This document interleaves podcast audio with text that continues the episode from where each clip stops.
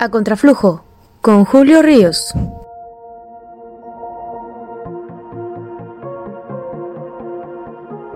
¿Qué tal? Bienvenidos de nuevo a este podcast. Vamos a retomar la conversación. La pandemia del coronavirus COVID dos mil diecinueve, el tema que domina todas las conversaciones en los hogares, en las familias y por supuesto en los medios de comunicación.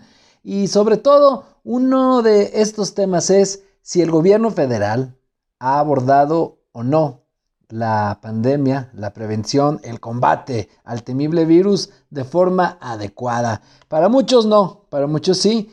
Más adelante, en otra entrega, vamos a platicar sobre los resultados de una encuesta que se realiza de cómo ven los jaliscienses estas estrategias. Pero por hoy vamos a reflexionar un poco de lo que viene con esta pandemia del coronavirus. No queda más que decirlo crudo y directo. Viene lo peor para México en el tema del coronavirus. Ya lo dijo el subsecretario de Prevención de la Salud, Hugo López-Gatell, que los picos estarán en curva ascendente durante los próximos días, las próximas semanas, e incluso es lo que decía que eh, durante septiembre, durante agosto, será la etapa más crítica y que incluso esto podría terminar hasta octubre. Lo cierto es que es la última llamada, tanto para la población incrédula, que todavía a estas alturas, fíjese usted, sigue siendo mucha. También para el presidente López Obrador, quien debe de entender que ya es tiempo de asumir un liderazgo formal, más que ese moral que llamó en su tropezón comunicativo de hace algunos días López, López-Gatell. Eh, hay que ver que los casos en Italia o España eh, tuvieron sus primeras muertes cuando se dieron los ciento sesenta, doscientos contagios. Aquí ocurrió más o menos lo mismo. Ya llevamos cinco o seis muertes, depende de cuándo escuchen este, este podcast. Tengo entendido que ya llevan seis y algunos países ya están sufriendo la etapa del caos, en la cual los servicios de salud no se están dando abasto y muchos anticipan que en México pudiera pasar lo mismo porque tenemos una capacidad hospitalaria en las instituciones públicas sin duda más baja que en otros países. Sin embargo, tenemos tiempo. Es una suerte que en otros países no tuvieron. Digamos que en México vamos un mes adelante o un mes atrás, como usted lo quiera ver. Y los ciudadanos parece que estuvimos desperdiciando esta ventaja por algo tan característico del mexicano, la incredulidad. Ya ve que usted aquí nos encanta, ya ve usted que aquí nos encanta pensar que todos son conspiraciones, que todos son cortinas de humo, que todo lo inventa el gobierno. Y en otros países severamente afectados tampoco creían en el coronavirus. La gente no tomó las medidas adecuadas, se reía del padecimiento, que ya vemos, por ejemplo, al presidente de Brasil, Bolsonaro, que a estas alturas le sigue llamando gripecita, hágame usted el favor. Por eso digo que AMLO y Trump frente al presidente de Brasil son unos niños de pecho, ¿eh? Por ejemplo, en Italia los lugares turísticos no quisieron dejar de recibir visitantes para no perder la derrama económica y al final se quedaron sin las dos cosas, sin la salud y sin la economía. En lugar de mantenerse en sus hogares, los jóvenes continuaron con actividades recreativas, los turistas, las personas aprovecharon para hacer reuniones y ahí está el resultado. Eh, cada vez más defunciones, cada vez más casos e incluso todos los días se rompe el récord. Eh, veía que en Italia ayer se tuvieron casi ochocientos muertos en un, en un solo día. Se esperaba que desde el pro- del anterior viernes el presidente de México diera un gran anuncio esperando un endurecimiento de las medidas contra el temible virus, con el aislamiento social, con la suspensión de actos masivos. Se tardaron un poco, lo dieron hasta este lunes. Eh, había, habíamos comentado también que para muchos López Obrador había comunicado mal, cosa rara en alguien que es el rey en esto, había comunicado mal al no usar cubrebocas, al seguir en los eventos masivos, besando niñas, estrechando manos, eh, y esto para nada daba confianza ni a los mercados ni tampoco a las personas. Sin embargo, luego de la exposición que dio López-Gatell ayer, que él explicaba cómo, mal que mal, la curva sigue aplanada, mal que mal, eh, no hay todavía pues ese incremento dramático que algunos estaban augurando, pues pareciera que todavía hay tiempo de actuar. Ahí explicó por qué en Italia y España no sirvió la cuarentena, porque tiene que ser en el momento justo, dijo, ni antes ni después. Si le das antes, le das en la torre a la economía con la pausa. Si lo das después, ya no funciona. Como en Italia y en España hicieron la cuarentena cuando ya no tenía caso, por eso los contagios no están frenándose. Sin duda alguna, México apuesta por la por la mitigación. Hay dos grandes, dos grandes estrategias, la supresión y la mitigación. Eh, por ejemplo, China apostó por la supresión total del virus, una medida agresiva, pero por ejemplo, he leído en varios artículos, cuando llegue el invierno, si todavía a esas alturas no existe una vacuna, será peligroso porque habrá un rebote, un rebrote, como ustedes lo quieran ver. Por eso para países como México, con pocos recursos no es la opción la supresión, sin, se está apostando por la mitigación, es decir, asumir que va a haber contagios, hagas lo que hagas.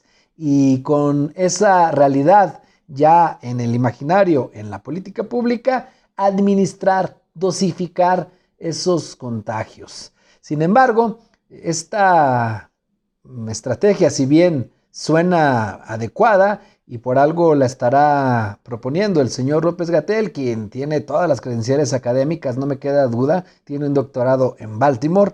Lo malo es que cualquier error en la implementación podría ser fatal. Es una apuesta arriesgada, pero por lo pronto parece que las cuentas le están saliendo al gobierno federal. Que acuérdense ustedes, ¿eh?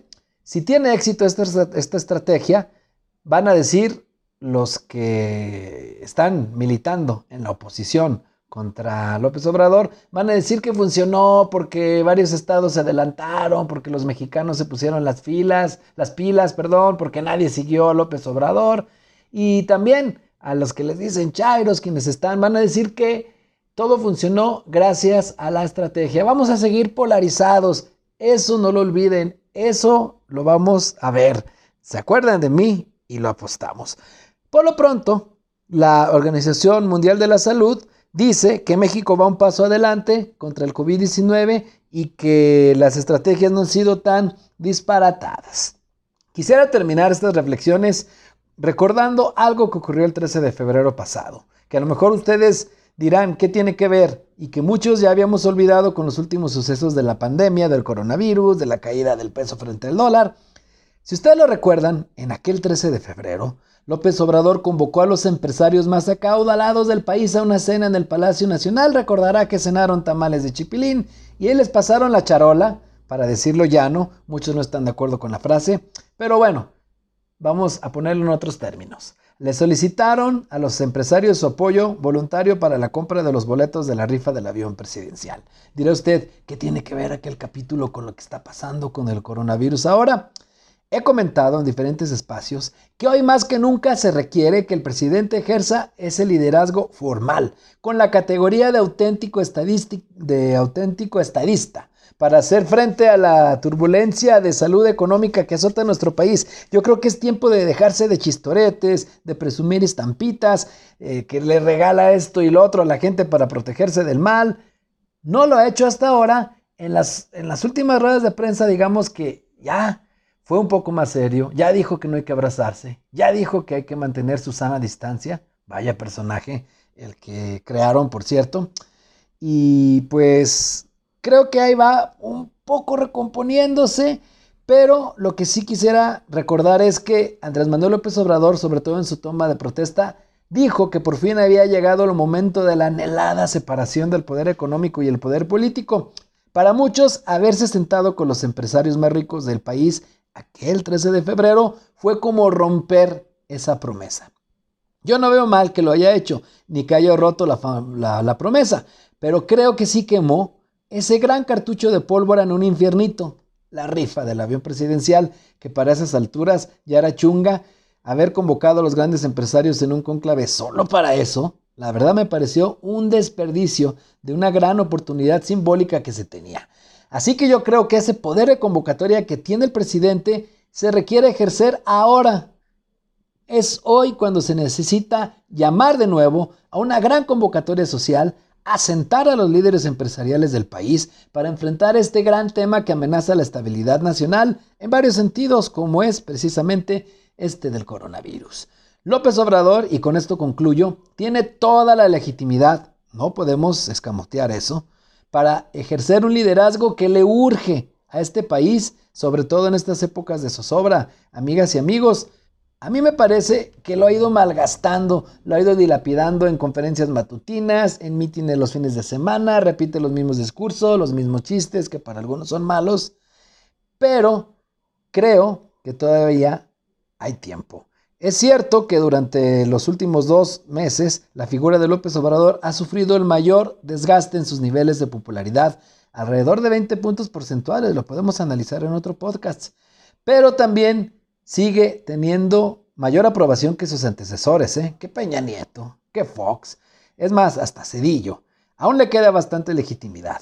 Así que basta que él se decida a ejercer ese papel que la historia le tiene reservado, él mismo lo ha dicho, ser el líder que tanto necesita México en medio de esta tormenta de las turbulencias. El presidente López Obrador ha repetido que aspira a ser alguien de la talla de Benito Juárez, de Francisco I. Madero, de Lázaro Cárdenas. Pues ¿saben qué?